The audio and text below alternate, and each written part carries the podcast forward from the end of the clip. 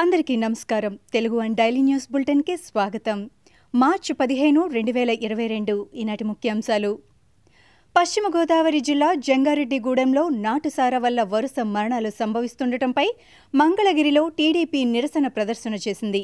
నకిలీ బ్రాండ్లు నాటుసార వల్ల జంగారెడ్డిగూడెం మాదిరిగానే ఏపీలో అనేక మంది చనిపోతున్నారని నాటుసారా మరణాలను సహజ మరణాలుగా చిత్రీకరించేందుకు వైసీపీ సర్కార్ యత్నిస్తోందని ఎమ్మెల్యేలు గోరంట్ల బుచ్చయ్య చౌదరి నిమ్మల రామానాయుడు విమర్శించారు.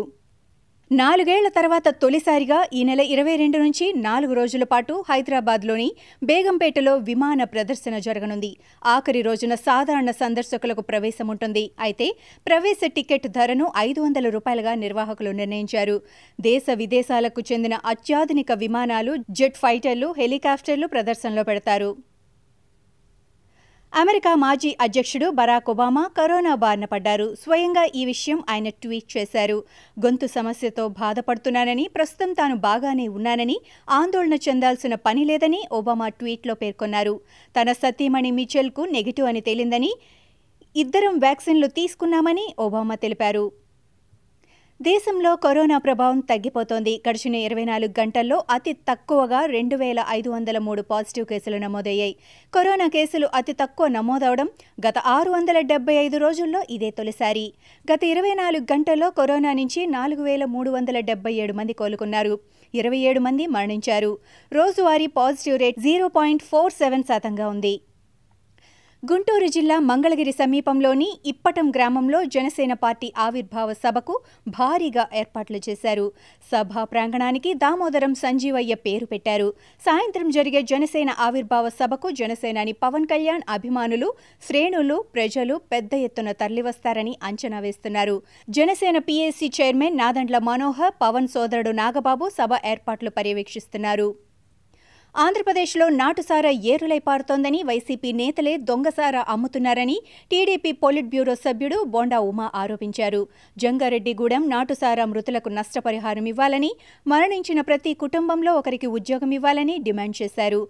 దొంగసారా అమ్మిన వైసీపీ నేతలను అరెస్టు చేయాలని అన్నారు.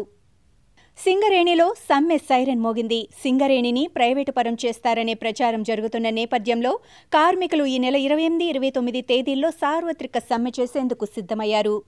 సోమవారం ఉదయం సింగరేణి యాజమాన్యానికి కార్మిక సంఘాలు ఐఎన్టీయూసీ హెచ్ఎంఎస్లు సమ్మె నోటీసులు ఇచ్చారు నాటుసారాతో వరుస మరణాలు జరుగుతున్న జంగారెడ్డిగూడెం ఏజెన్సీ పరిసర ప్రాంతాల్లో టీడీపీ అధినేత చంద్రబాబు నాయుడు నేడు పర్యటిస్తారు.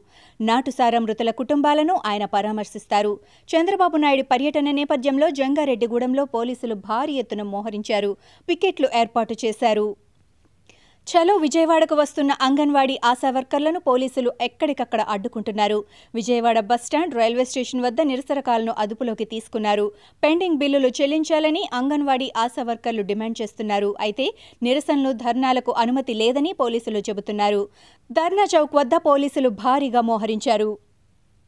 జంగారెడ్డిగూడెంలో నాటుసారా మరణాలపై ఏపీ అసెంబ్లీ సమావేశాల ఐదో రోజు సోమవారం టీడీపీ సభ్యులు ఆందోళన చేశారు.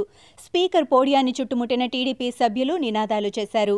నాటుసారా మరణాలపై వెంటనే సభలో చర్చ చేపట్టాలని వారు డిమాండ్ చేశారు. కాగితాలు చింపి స్పీకర్పై విసిరారు. సభలో గందరగోళం నెలకొనడంతో స్పీకర్ తమ్మినేని సీతారాం కొద్దిసేపు సభను వాయిదా వేశారు.